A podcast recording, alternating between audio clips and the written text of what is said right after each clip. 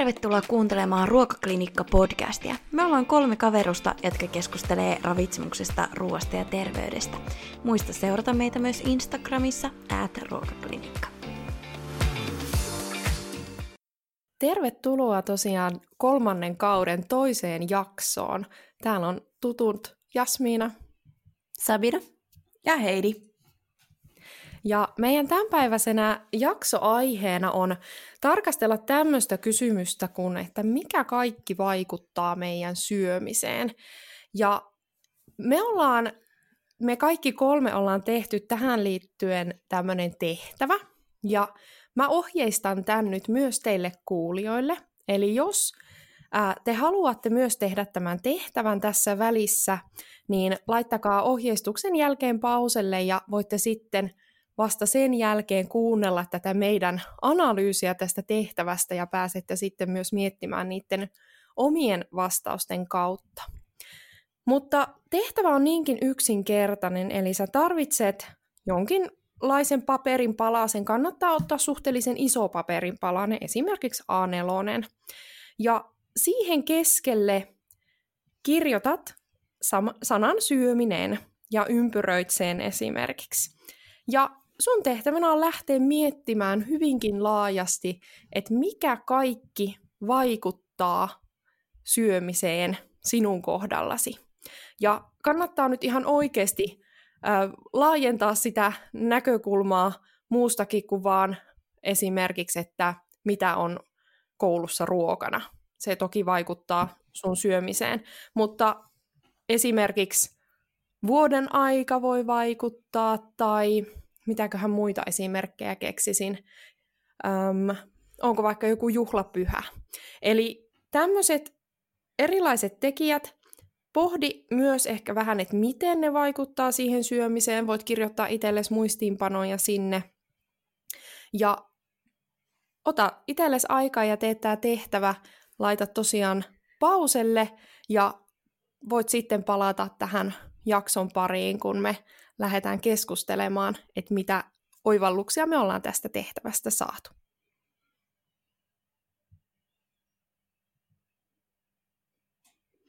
No niin, tervetuloa takaisin. Öm, mitäs Heidi ja Sabina, minkälaisia ajatuksia teillä heräsi tästä tehtävästä? Tämä oli kyllä tosi kiva tehtävä tehdä, mutta mulla oli vähän alkuun silleen, että mä en meinannut keksiä kuin ihan pari semmoista perusjuttua, mutta sitten kun tästä pääsi jotenkin jyvälle, niin näitä kohtia kyllä tuli tosi paljon erilaisia. Että niin kuin vähän jopa itsekin yllätti, että mitkä kaikki asiat voi vaikuttaa omaan syömiseen. Joo, mullakin vähän niin kuin levähti tämä, että tuli aika monta asiaa, ja mä jotenkin huomasin, että aika moni, tai kun mä jäin niin miettimään niitä, niin aika moni asia vielä niin vaikuttaa toisiinsa. Että periaatteessa, että jos joku juttu onnistuu, niin onnistuu seuraavakin, mutta jos toinen on vähän jotenkin niin ja näin, niin sitten kaikki muutkin vähän niin kuin kaatuu. Joo, toi on kyllä, mä teen samanlaisia havaintoja, että ää, täällä aika paljon saa vetää niin kuin viivoja näiden asioidenkin välille. Joo. Ja ehkä semmoista nyt ihan niin kuin mitään täydellisen selkeää kuvaa ei vieläkään saa siitä, että mikä kaikki siihen syömiseen vaikuttaa, mutta paljon nousi niitä asioita, ja tonkin tunnistan, minkä Heidi, Heidi sanoi, että alku on vähän silleen, että no, no mikä siihen nyt vaikuttaa, että ehkä ne perusasiat, mutta sitten kun ihan oikeasti lähtee pohtimaan, niin sieltä tuli ihan semmoisia vähän niin kuin hauskojakin äh, esimerkkejä, mitä ei ole ehkä hoksannut, että kyllähän tämä vaikuttaa että mitä mä syön tai milloin mä syön tai miten. Että sekin, sekin niin kuin siinä. Mitäs asioita te haluaisitte ehkä nostaa esille siellä? Mitkä teillä vaikuttaa syömiseen? No mulla ainakin vaikuttaa selkeästi stressi ja sitten semmoinen kiire, että jos on semmoinen tosi kova stressi, niin lähtee niinku ruokahalu. Mutta toi toisaalta sit, jos on tosi kiireisiä ja aikatauluja niinku päivässä, niin se koko syöminen menee niinku päin mäntyä sen takia, kun ei ehdi tehdä ruokaa tai ei ehdi syödä tai ei muista syödä, niin se on kyllä niinku semmoinen asia, mikä ehkä niinku isoimpana juttuna itsellä nousee esiin tässä tehtävässä. Joo, mulla on kyllä aika sama periaatteessa kuin Heidillä, että huomaan myös, että semmoinen erinäköinen stressi, niin itse asiassa mulla on, mulla on niinkin päin, että semmoinen pienikin stressi niin vetää ruokahalun, ja sitten taas se voi vaikuttaa taas seuraaviin asioihin, että, että se on ehkä semmoinen isoin juttu, mikä vaikuttaa siihen syömiseen. Joo. Mä kanssa huomaan siihen liittyen varsinkin semmoisen niin ylivirittyneen olotilan, ja mulla myös se vie toisaalta sitä nälkää, mutta se myös vaikuttaa siihen, että kun mä syön, niin musta tuntuu, että se ruoka ei oikein maistu miltään. Tai mä en Totta. osaa niin nauttia siitä ruuasta silloin. Ja sitten, mikä siitä on usein seurauksena kiireestä ja stressistä, ää, kun ei tee mieli syyä, niin aterian välit pitenee, mm. mikä on tietysti ihan jo siitä kiireestäkin johtuvaa, että ei ole vaan niin ehdi syödä, mutta aterian välit pitenee, ja sitten kun mä syön, niin mä syön ison annoksen jotain ruokaa, ja sitten mulla on aina niin kuin, jälkiruokaa, makean himoa sen aterian jälkeen. Et se on niinku mulla semmoinen, mistä mä huomaan, että okei, nyt, mä, nyt on ollut stressi ja ylivirittynyt tila, että illalla syö jonkun isomman aterian ja sitten haluaa vielä jotain makeata siihen päälle. Se on niin tyyppi esimerkki. Joo, mulla taas käy ehkä niin päin, että mä sit se kaikki, mitä mä oikeastaan syön, niin ne on sitten semmoisia vähän niin kuin välipalatyyppisiä, mutta sitten siihen tulee myös se, että illalla sit syö vasta kunnolla. Siis kyllä just toi sama, että jotenkin Joo. siellä päivän aikana ei ehkä jotenkin tuu syötyä kunnolla, mm. yrittää niinku jotakin syödä ja silloin se on just sitä välipala, mutta sitten joku niinku tuhdempi ateria siirtyy vasta niinku myöhäisempään iltaan. Joo. Siis mulla on niinku vähän päivästä, että joo, kyllä mullekin joskus käy niin kuin te kuvailitte, mutta sitten mulla on myös semmoinen, että jos mä en kerkeä syyä ja se nälkä kasvaa liian isoksi, niin mulle tulee fyysisesti niin huono olo siitä nälästä, että mä en saata pystyä syömään koko loppupäivänä, vaan yleensä mä pystyn vasta syömään sen jälkeen, kun mä oon nukkunut. Että niin kuin tavallaan on niin huono olo, että ei pysty niin kuin yksinkertaisesti syömään. Ja se on niin kuin tosi outoa. Nyt ei ole pitkään aikaan sitä ollut. Ehkä vaikuttaa tämä enemmän kotona oloilu, mutta tota, sitä kyllä on aika usein tapahtunut mulle. Vaikuttaako se mitenkään sit sulla siihen seuraavan päivän syömiseen? Sitten kun sä pystyt syömään, niin onko se jotenkin erilaista vai palaako se ihan niin kuin normaaliin ns. siinä? No tai ei ole ehkä ihan niin yleinen, että mä osaisin sanoa semmoista trendiä, mutta kyllä mä veikkaan, että tulee sitten niinku ihan luonnollisestikin, jos ei edeltävänä päivänä ole syönyt, niin sitten syötyä seuraavana päivänä enemmän. Joo, kyllä. Toinen on sitten kanssa, jos on semmoinen, niin että jännittää, muista vaikka niin pääsukoepäivät tai tämmöiset, niin ei kyllä pysty aamulla syömään juuri mitään niin kuin siltä jännitykseltä. Siinä on vähän sama fiilis. Ja mulla tulee niin muistoja nuoruudesta, jos oli ihastunut johonkin, niin kuin niin ihastunut. Mulla meni ihan kaikki ruokahalu. Juu. Siis ihan kaikki. Sama. On mennyt aikuisenakin. Mm. siis kyllä, siis jos on jotenkin, siis toihan myös vähän niin kuin semmoinen stressireaktio, että mä esim. huomaan, mä en tiedä minkä takia, mutta lennot aiheuttaa mulle semmoista stressiä, että mä en pysty sinä koko päivänä syömään. Niin se aiheuttaa just tällaisen saman tapaisen, että se on niin voimakas, että mikään ei mene. Joo, ja siitähän tulee vähän semmoinen niinku, suuta kuivaa. Joo. Siis semmoinen, että tuntuu, että, niinku, että mun kurkusta, ei, siis jos oikeasti jännittää tosi paljon joku tai on semmoinen tosi ylivirittynyt olo, niin tulee ihan semmoinen, että mä en, niinku voi, mä en uskalla nielasta tätä ruokaa, että se jää mun kurkkuun kiinni. Että silloin mä ainakin yritän kaikkia nestemäisiä, että vaikka sitten jotain juotavaa jukurttia tai smoothie tai mehu on ehkä se kaikkein paras semmoisessa tilanteessa, että ei oikeasti pysty, tuntuu, että kaikki jää vaan tuonne niinku kurkkuun kiinni. Aivan totta. Toi on kyllä niinku, stressi kuuluu elämään, mutta niin kuin, niin kuin jo, joillain tasoilla, mutta kyllä se vaikuttaa syömiseenkin. Ja sitten tota, voihan se käy toisinpäin. No me ei tuotu kukaan esille, mutta monet tutut on sanonut tai kaverit, että ö, kun stressaa, niin sitten tekee just mieli enemmän vaikka makeeta tai jotain sipsiä tai tämmöistä niin kuin naposteltavaa, että toiset mm-hmm. voi kokea sen niin kuin eri tavalla. Niin, no kyllä mulla, kyllä mulla se niinku makee, mutta se tulee nimenomaan sen niinku päivän päätteeksi vähän niin kuin, että sit kun saa hengähtää. Mm. Et luultavasti siinä on ihan se energiavaje, mikä sen niinku tekee tietyllä tavalla se myös sen makee himo sitten Niinpä. sinne. Mutta se on kyllä jännä, että miten, miten eri tavalla se voi sitten ihmisillä vaikuttaa. Joo, ja onhan se aika siis yleisesti ja yleisesti siitä puhutaankin, että et, et osa just käyttäytyy tällä tavalla, että menee se ruokahalu, jos stressaa, ja toisilla taas se ruoka vähän niin kuin tuo siihen stressiin semmoista turvaa, eli sit sitä enemmänkin tulee nälkä silloin, kun stressaa. Hei, mulla tuli muuten tähän liittyen vielä yksi, äh, mistä mä tiedän, että mekin ollaan siis puhuttu aikaisemmin. Äh, niin mitä sä olette siitä mieltä, että jos on tosi kiire niin kuin siinä syömistilanteessa, siis sanotaan, että on vaikka äh, joku työpäivä ja on tosi lyhyt lounastauko ja sun pitää kiireessä syödä, niin miten se teillä vaikuttaa? Mm, jaa, mulla on tää kyllä vähän semmoinen vaikea, koska mä en todellakaan syö kiireessä. Niin, Ensinnäkin, koska sama. en ehdi. siis kun mulla on sama, että mä oon mieluummin syömättä, Joo. kun että mä joudun syömään tosi nopeasti ja niin kuin oikeasti äh, hotkimaan. Et sit mä ainakin valitsen sit tietyn tyyppisiä ruokia, jos mä tiedän, että mulla on tosi mm. tiukka väli tossa, niin sit mä en kyllä mitään salaattia ota niin kuin siihen kohtaan. Niin, semmoista hidasta. Et silloin kyllä on ehkä vähän sama juttu, että semmoiset juotavat jutut, mutta ei, niin kuin, ei oikeastaan muuta. Ja mulla on ainakin aika isosti myös siellä sitten tuommoisessa kiireessä vaikuttaa myös se, että ö, on, no esimerkiksi mulla on se ärtyvä suolen oireyhtymä, eli jos syö kauhean kiireessä, niin kyllä se myös aiheuttaa vatsakipuja. Sitten mieluummin jotenkin, vaikka ei sekään olisi hyväksi, että jättää toisaalta ruoan pois, mutta sitten jotenkin herkemmin semmoisessa tilanteessa jättää sen pois. Mm. No mulla on sama.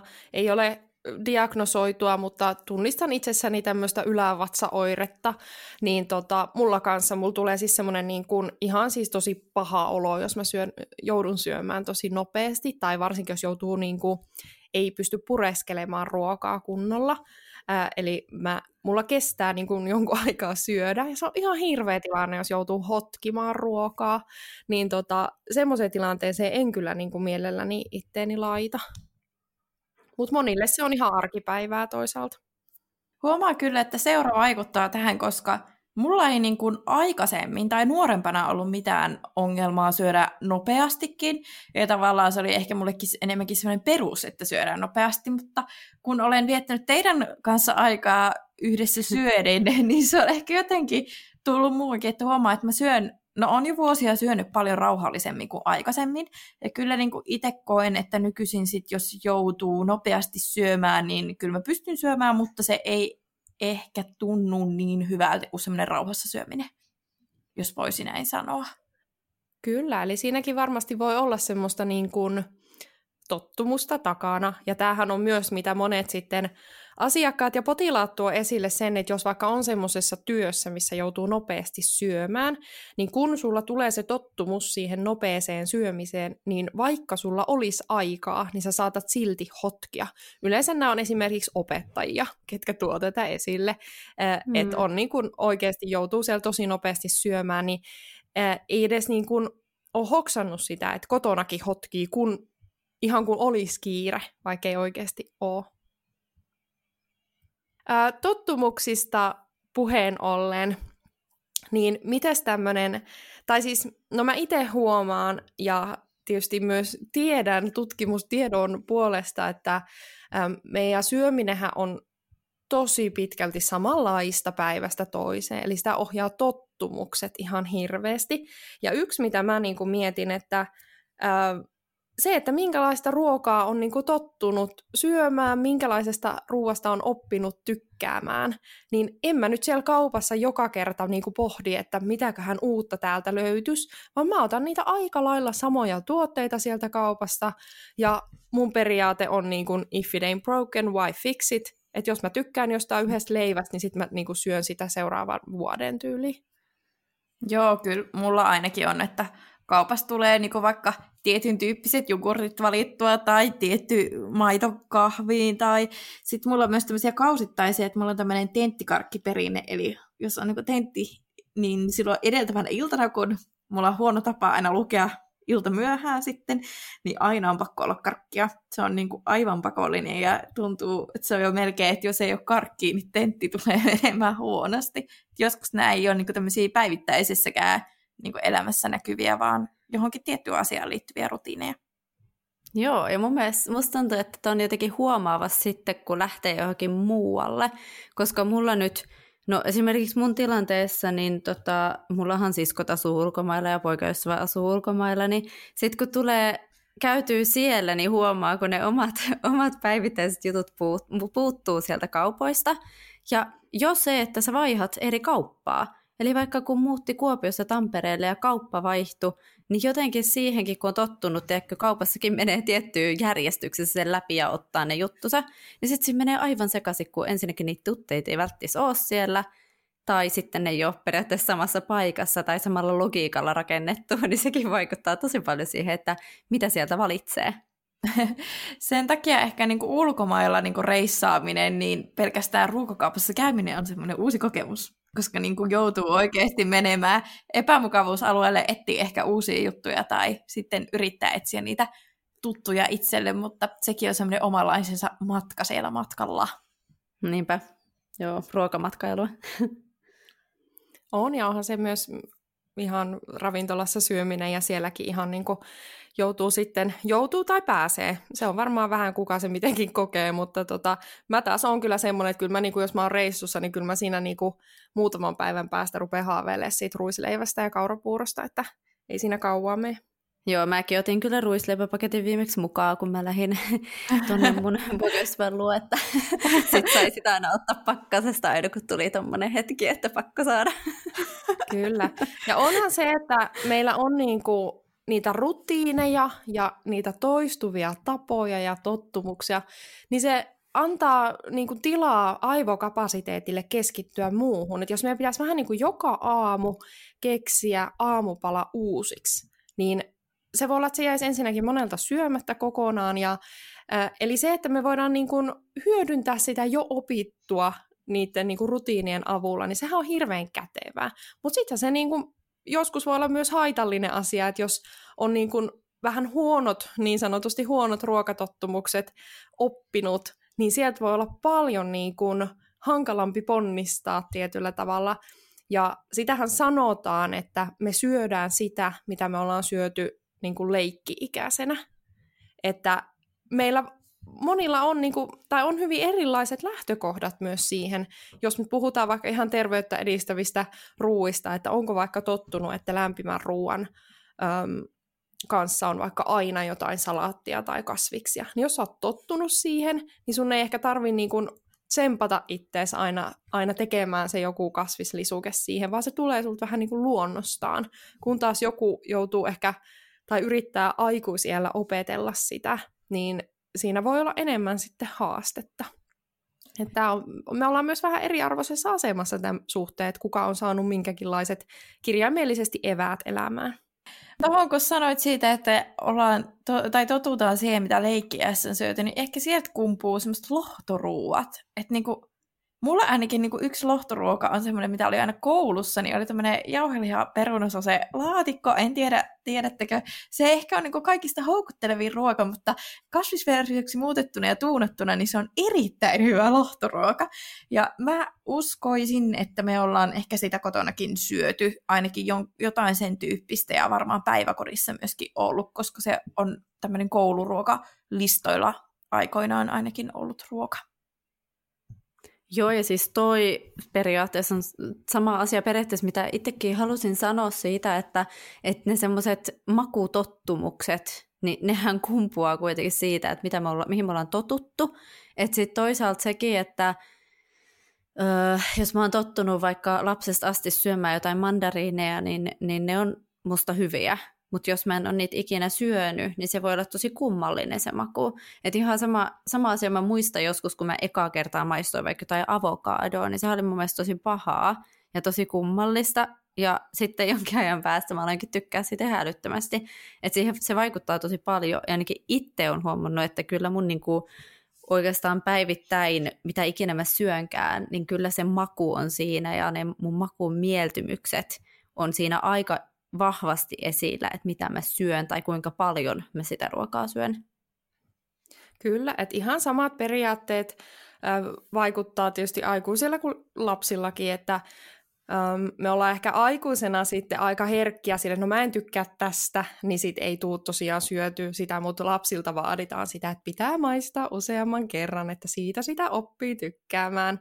Mutta ei tietenkään kaikesta tarvikkaa tykätä, ei se ole se lähtökohta, mutta että se on hyvä tiedostaa, että jos haluaa niin kuin vaikka niitä makumieltymyksiä opettaa johonkin tiettyyn suuntaan jostakin muusta syystä, vaikka terveyssyystä, niin se on mahdollista. Että se on hyvä Hyvä tiedostaa.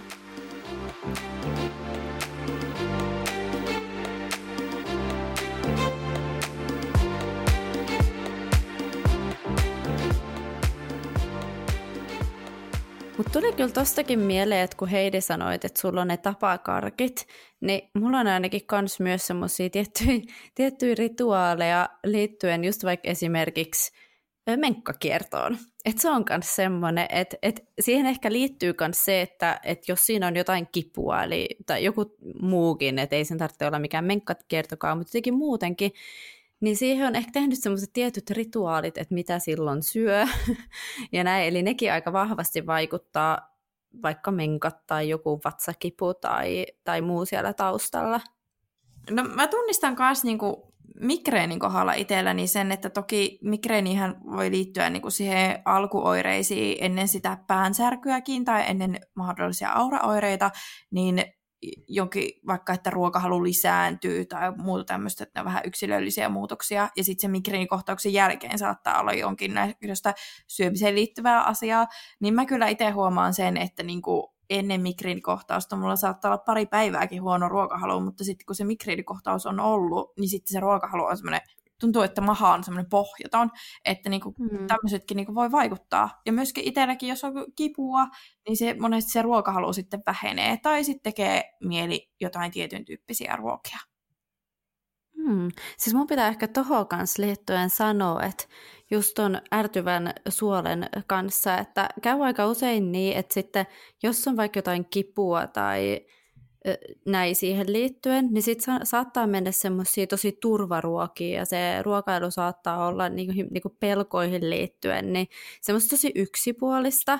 Ihan niin kuin vaikka kuinka niin kuin tietää, miten asiat pitäisi periaatteessa tehdä, niin silti sitä käyttäytyy hyvin sillä että jos sattuu, niin en syö ja, ja tällaisia juttuja, niin sehän niin kuin sit jälkikäteen, että kun se menee ohi, niin yhtäkkiä huomaakin, että on hirveästi jotain mielitekoja ja muita, koska ei ole vaan saanut riittävästi energiaa. Eli taas sekin niin kuin ohjaa, öö, että vaikka söisi niitä turvaruokia ja mä syönkin niitä liian vähän, niin sitten muutaman päivän päästäkin, päästä se ruokailu meneekin vähän niin kuin siihen, että mä syön mitä vaan, mitä mun eessä on, koska on periaatteessa nälkä. Joo, semmoinen kaapit tyhjäksi. Tiedättekö te sen fiiliksen? Li- liittyy mulla ainakin myös kuukautiskertoa joskus, että niinku, sä voisit syödä sun kaapit tyhjäksi. Ää, niin mulla tuli mieleen, koska mä hoksasin, että se oli vielä Sabina, kenelle mä aina siitä, siitä valitin silloin opiskeluaikoina, siis silloin kun vielä oli luentoja ja kaikkea, niin mm. tota, mä muistan, mulla oli hirveä mysteeri, koska mulla tuli aina välillä semmoisia vaiheita, että mulla oli ihan hirveä nälkä, ja sitten kun mä rupesin syömään, niin mulla tuli heti täysolo. Mm, ja mä muistan sitä, Niin kuin, niin, sitä meni jonkun aikaa, ja sittenhän mä hoksasin jossain vaiheessa, se liittyi nimenomaan kuukautiskiertoon. Mutta se oli ihan saakeli ärsyttävää, että ihan järjetön nälkä, sit sillä sekunnilla kun rupeat syömään, niin sitten silleen, että en mä jaksa syödä. Ihan Mutta se on, Mutta se on tosi vapauttavaakin tietyllä tavalla, kun sä niinku ehkä rupeat hoksaa, että okei, tämä liittyy tähän, että tämä menee ohi ja tämä on nyt vaan tämmöinen vaihe. Että se ehkä tuo myös vähän niinku se ymmärrys sitten siihen semmoista niinku joustoakin siihen omaan ajatteluun, että ei ota stressiä siitä. Niinpä ehkä siinä pitääkin just muistaa se, että se on ihan normaalia, että semmoisia vaihteluita tulee, että, että ei, niihin, ei niille periaatteessa tarvitse tehdä yhtään mitään. Että jos ennen menkkoja tai jotain, niin on semmoinen pohjaton nälkä, niin sitten syö. Että eihän sille mitään muuta voikaan tehdä. Kyllä, ja sehän on tietyllä tavalla, jos me mietitään, niin ovulaation aikanahan meidän kehon lämpötila nousee. Sehän tarkoittaa sitä, että meidän perusaineenvaihdunta kasvaa. Niin se, että jos sulla on siellä kuukautisten aikana nälkä, niin se voi olla tietyllä tavalla sitä ovulaatiosta sinne kuukautisiin tota, siltä aikaväliltä energiavajetta, koska oikeasti sun perusaineenvaihdunta on kasvanut, ja jos sä et ole niin kuin lisännyt sitä syömistä siinä, niin et jotenkin se, että niinku monet ihmiset saattaa säikähtää sitä, että apua, nyt mulla on kova nälkä ja mistä tämä kertoo ja että tarkoittaako tämä nyt, että mä vaan syön hirveästi. Mutta ihan oikeasti meidän keho on tosi viisas ja se yleensä sitten, siellä on joku tämmöinen korkeampi energian kulutus ollut, ja se voi tulla vähän viiveellä vasta sitten, niin kuin keho rupeaa ottaa sitä takaisin. Mutta tuleeko teille ikinä tommosen jälkeen, että kun on, tai siis kun on koko ajan semmoinen olo, että, että pitäisi syödä ja pitäisi syödä, kun on koko ajan nälkä, niin tuleeko teille ikinä semmoinen, että hitsi kun mä en vaan jaksaisi enää syödä, että tuntuu, että kaikki aika menee vaan siihen syömiseen siinä vaiheessa? Ei, mulle ei tule. Ei. Ehkä mä oon tässä outo. Ei, vaan me ollaan vaan erilaisia. Ei me olla outoja, vaan me ollaan erilaisia. Totta. Tota, yksi, minkä sit vielä mä niinku nostasin semmoisena isona tekijänä, niin on muiden ihmisten vaikutus. Ja tähän voi olla myös tosi laaja ja niinku eri tavalla vaikuttaa. Mutta ainakin tälleen niin kuin, äh, kun jakaa, jakaa tämän talouden toisen henkilön kanssa, niin ihan oikeasti se, että mitä se toinen haluaa syödä ja milloin hänen tekee mieli herkkuja ja milloin minun tekee mieli herkkuja, niin jos ne ei mene ihan y- yksi yhteen, niin sitä tulee syötä niitä herkkuja sitten niinku kaksinkertainen määrä, sekä silloin kun itselle tekee mieli, että sekä silloin kun puoliso tekee mieli. Joo, ja varmasti niinku muutenkin perus se, että kaupassa yhdessä käyminen, että jos on niin kuin sillä jogurttihyllyllä mietitään, että mitä jogurttia nyt otetaan, että molemmilla ne omat lempparit, niin kyllähän se niin kuin vaikuttaa siihen niin kuin kokonaisvaltaisesti myöskin siihen syömiseen, ei pelkästään varmastikaan herkutteluun. Joo, ja mä ainakin huomaan sen, että ö, mulla on jotenkin isompi motivaatio tot, niin kuin tehdä sitä ruokaa tai tehdä siitä vähän semmoista erilaista silloin, kun mä olen jonkun kanssa kun silloin, jos mä oon vain yksi päivässä toiseen, niin sitten se itse tehty ruoka on jotenkin vähän semmoista simppelimpää ja on vähän niin ja näin, että no jos mä en nyt jaksakaan tehdä sitä ruokaa, niin mä voin syödä jonkun leivän tässä näin. Mutta sitten jotenkin toisen kanssa niin se panostaa paljon enemmän. Joo, ja mä ainakin huomaan sen, että sit kun mä käyn ää, äitin luona, niin siellä jotenkin meillä osuu niin yksin, siis ateriarytmi. Siis se on jotenkin niin, se sopii mulle niin täydellisesti, niin tota, silloin on hirveän helppoa, mutta sitten taas jos pitää niinku sovittaa sitä vaikka ateriarytmiä, tämähän on siis tämmöinen perusstereotypia, että ollaan jossain niinku tuolla vaikka reissussa jossakin ja miespuolisella henkilöllä tulee nälkä aamulla ja sitten seuraava kerran vasta sitten ilta kuuelta. Ja itse on että mä olisin tarvinnut tossa jo lounan ja kaksi välipalaa, koska verensokeri vaan niin kuin ei kestä noin pitkiä ateriavälejä, niin kyllä se välillä on niin kuin hankalaa, että jos on toisen kanssa hyvin erilainen se ateriarytmi ja toinen haluaisi nyt syödä jo lämmintä ruokaa ja toinen ei, ja että kyllä se ihan oikeasti niin kuin, äh, vaatii ehkä semmoista kompromissia. Ja tietysti sitten kun No joo, ei mulla ollut enää mitään pointtia. Mutta sitten toisaalta sit, ootteko te huomannut, että jos teillä on semmoisia eri kaveriporukoita, no jos vertaan niin kun meitä kolme ja sitten niin kun vaikka mun niin semmoista peruskaveriporukkaa, niin jos meillä oli taas menossa illan viettoon, niin mä valitsisin niin kuin jos olisi nyyttäri, niin saattaisi valita hyvin erilaiset jutut sinne, niin mitä niin kuin ottaisi mukaan sen takia, kun tietää vähän, että mitä mieltymyksiä ihmisillä on, tai sitten onko jotain ruokavalion rajoitteita, niin vähän sen mukaan valitsee. Tai sitten on tullut sellaiset rutiinit siinä kaveriporukassa, etenkin jos on niin kuin pitkään oltu ystäviä, että niin kuin, mitä yleensä tuodaan illan viettoon. Että kyllä sekin niin kuin ohjaa vähän samalla tavalla kuin, että tekisit itsellesi versus niin kuin, porukalle ruokaa, niin tulee ehkä panostettua tai sitten valittua just näiden rajoitteiden mukaan joku joku juttu. Joo, kyllä mä tunnistan ton. Ja sitten yksi juttu, mikä mulla tuli tosta mieleen, niin yksi, mikä mulla on ainakin, että jos mä vaikka teidän kanssa, niin mulla on semmoinen tietynlainen, niin kuin, mitenköhän mä tätä lähtisin selittämään? Jos mä menen johonkin ihan muuhun porukkaan tai vaikka mun niin kuin lapsuuden kaveriporukkaan, niin mähän on aina siellä se ravitsemustieteilijä. Että terveiset nyt kavereille sinne, jos kuuntelette, että joskus on vähän nihkeetä, että jos vaikka tehdään ruokaa ja sitten mä oon siellä, että hei, että otetaanko salaattia siihen, niin sitten tulee kommentti, ai niin, sä oot se ravitsemustieteilijä. että sitten jos, saa, jos, jos niin kuin siellä tuntee, että pitääkö mun nyt niin kuin todistaa, että mä en yritä tehdä kaikesta terveellistä, koska en mä tosiasiassa yritä, mutta et jotenkin tuntuu, että sit joissain porukoissa sun syömistä, sun ruokavalintoja ää, ehkä vähän tarkastellaan, että no koska tämä on se ravitsemustieteilijä, että kyllähän tämmöinenkin vaikut, no en mä tiedä vaikuttaako se syömiseen, mutta siis silleen, että sen on ainakin huomannut, tai saattaa olla ihan työpaikan niin kuin, ää, lounas, lounas tota, tai kahvihuoneessa tuntuu, että muut rupeaa selittelemään vaikka niiden omia ruokavalintojaan, koska tietää, että sä oot ravitsemusterapeutti tuleva.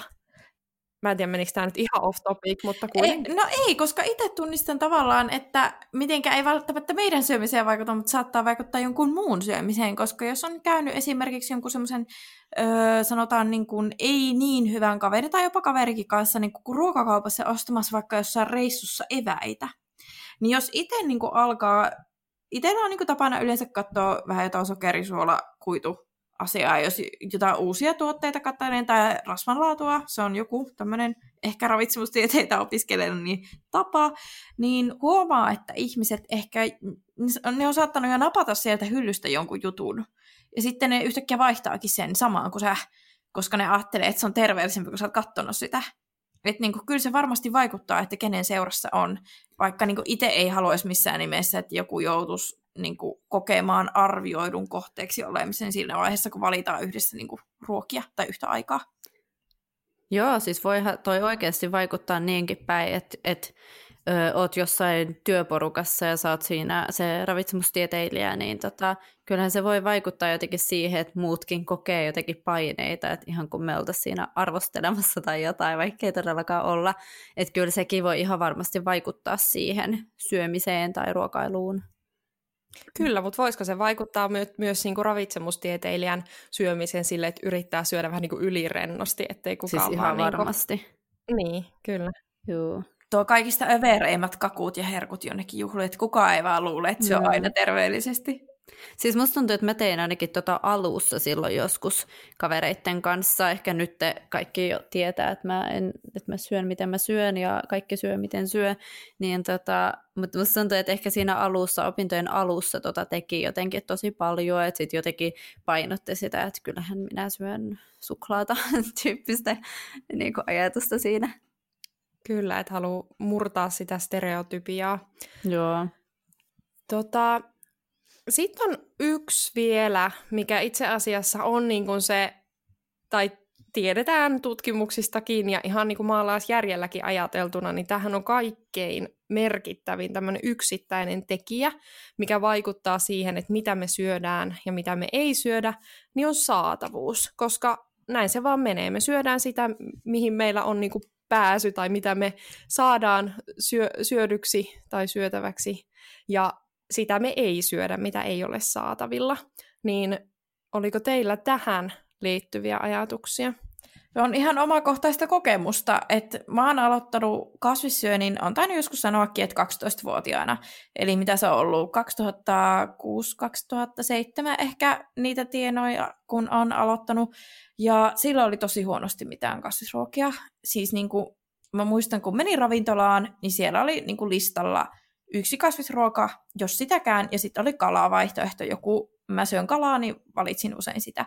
Mutta kyllä se aika paljon niin rajoitti tai sitten silloin itse vielä kilpaurheilin ja paljon kävin treeneissä ja paljon tuli ostettua kaupasta niin kuin koulun jälkeen välipaloja, niin oli aika niin kuin heikot valikoimat, sanotaanko. Että niin kuin helpottaa, kun ei ollut kokonaan vegaani ja veikkaan, että nykyään on paljon helpompi, mutta samaistun kyllä ihmisiä, joilla on jotain allergioita tai muuta ruokaherkkyyksiä, että ö, joskus on tosi vaikea löytää sopivaa syötävää. Joo, ja tämähän on semmoinen asia, mitä esimerkiksi monet keliakia sairastavat ää, tuo esille, että se niinku muutos on ihan valtava.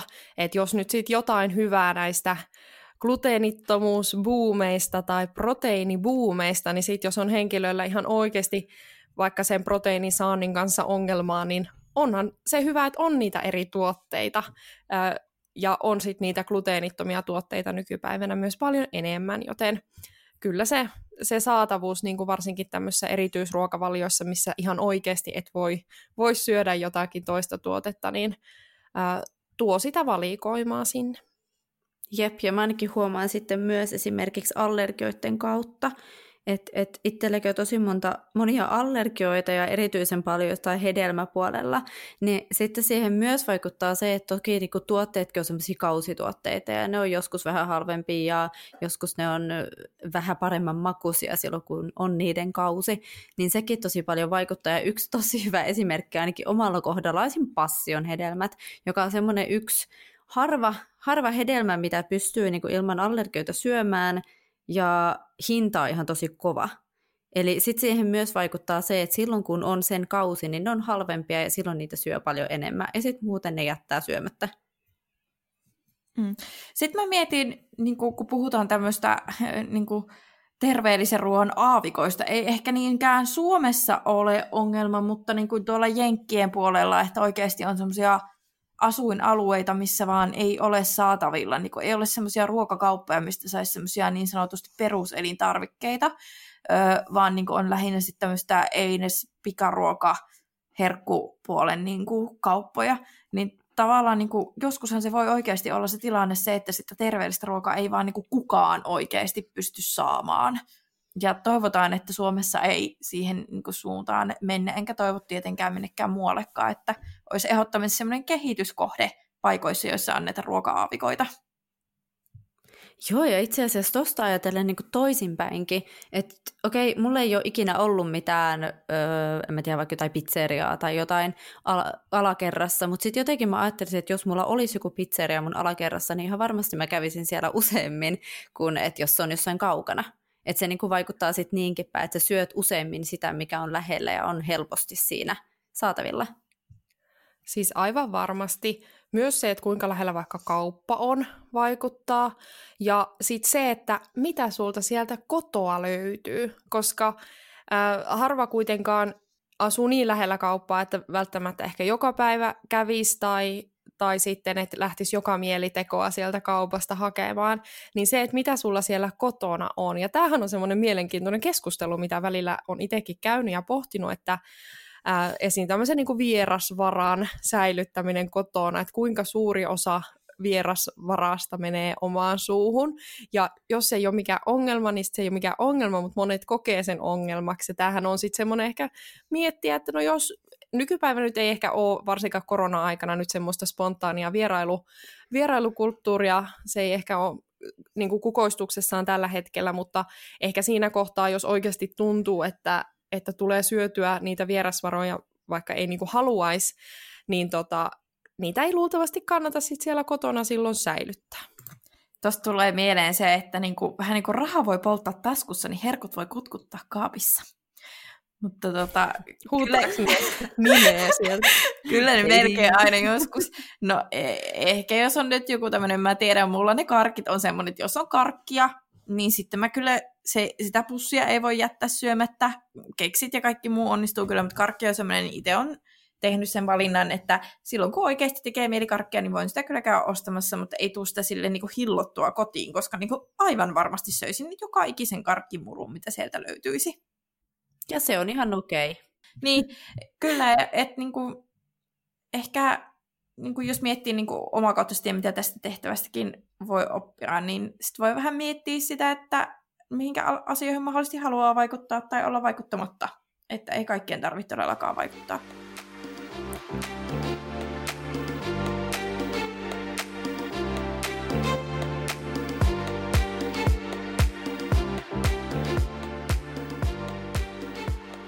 Tämähän on semmoinen tehtävä, mitä voi tosiaan jatkaa loputtomiin ja voi pohtia loputtomiin. Ja tässä nyt oli vaan muutamia teemoja.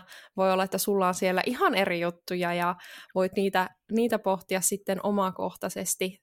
Toki myös sitten Instagramissa at ruokaklinikka, niin meille voi, voi sitten laittaa viestiä ja kertoa, että mitä oivalluksia teitte tästä tehtävästä. Um, minkä takia sit voisi olla hyvä olla tietoinen näistä syömiseen vaikuttavista tekijöistä, niin yksi ainakin, minkä itselle tulee mieleen, niin ehkä tämä tietyllä tavalla hahmottaa tai konkretisoi sitä, että kuinka monimutkaisesta kysymyksestä tai asiasta on kysymys, kun puhutaan syömisestä. Et usein ajatellaan vaikka, että syöminen on tämmöinen itsekurikysymys, että ää, se on niin kuin tahdonvoimasta kiinni, että mitä syö ja miten syö. Niin mun mielestä tässä nyt jo näistä kesku- keskusteluista on tullut jo niin kuin hyvin ilmi se, että tämä on tosi monimutkainen asia ja tähän vaikuttaa ihan hirveän paljon asioita ja suuri osa on vielä ehkä semmoisia aika tiedostamattomia, että ei me edes hoksata arkipäivässä, että nämä vaikuttaa. Ää, yksi, mikä voi olla anti tästä tehtävästä, niin saa ehkä ää, käsitystä siitä, just, että mikä itsellä vaikuttaa, mutta sitten näistä kannattaa vielä miettiä sitten, että jos sitten haluaa niitä muutoksia tehdä, että mikä olisi näistä ehkä sitten semmoinen järkevin kohde. Ja siinä auttaa ehkä semmoinen ainakin, että mihin asioihin voi itse vaikuttaa ja mihin ei. Eli esimerkiksi siihen työpaikan lounastauon pituuteen harva pystyy itse vaikuttamaan, etätyössä ehkä vähän paremmin, mutta niihin sitten kannattaa tietynlaista tämmöistä ehkä joustavampaa ajattelua ja tietynlaista hyväksymisharjoittelua tehdä ja keksiä niitä keinoja ehkä ähm, toimia siellä, mutta sitten keskittyy ensisijaisesti niihin asioihin, mihin oikeasti voi sitten vaikuttaa. Eli esimerkiksi siihen, että mikä, mikä se äh, kodin ruokaympäristö esim. on. Mutta ehkä semmoinen niin kuin vielä viimeinen pointti on se, että jos sitten haluaa jonkunlaisia ruokatottumuksen tai lähtee tekemään muutoksia ruokatottumuksiin, niin on tosi tärkeää varmistaa, että sitä uutta ruokavaliota tai uusia ruokatottumuksia ei suunnitella pelkästään esim. terveysnäkökohtien perusteella, mitä ehkä helposti lähdetään tekemään. Mietitään, että mikä on se kaikkein terveellisin tapa ja lähdetään sitä suoraan toteuttaa, vaan on tärkeää huomioida nämä kaikki muutkin ää, asiat, mitkä vaikuttaa, muutkin esim. ruoan valintaan vaikuttavat asiat, kuten vaikka se helppous ja makumieltymykset, hinta, saatavuus. Eli nämä ei ole yhtään sen vähäpätöisiä, vähäpätöisempiä, vaan itse asiassa nämä vaikuttaa siihen meidän ruoanvalintaan aika lailla yhtä paljon kuin sitten nämä terveysnäkökulmat. Ää, kiitoksia teille, kun olette kuunnellut tämän jakson ja tosiaan me jatketaan tuttuun tapaan Instagramissa at ruokaklinikka keskustelua tästä aiheesta ja ehkä tuodaan uusia näkökulmia vielä tähänkin. Eli jos et ole meidän Instagramia vielä laittanut seurantaan, niin tosiaan at ruokaklinikka nimellä löytyy. Ja seuraava jakso sitten julkaistaan taas ensi keskiviikkona, joten mukavaa viikon jatkoa teille. Moikka! Moi moi. Moikka!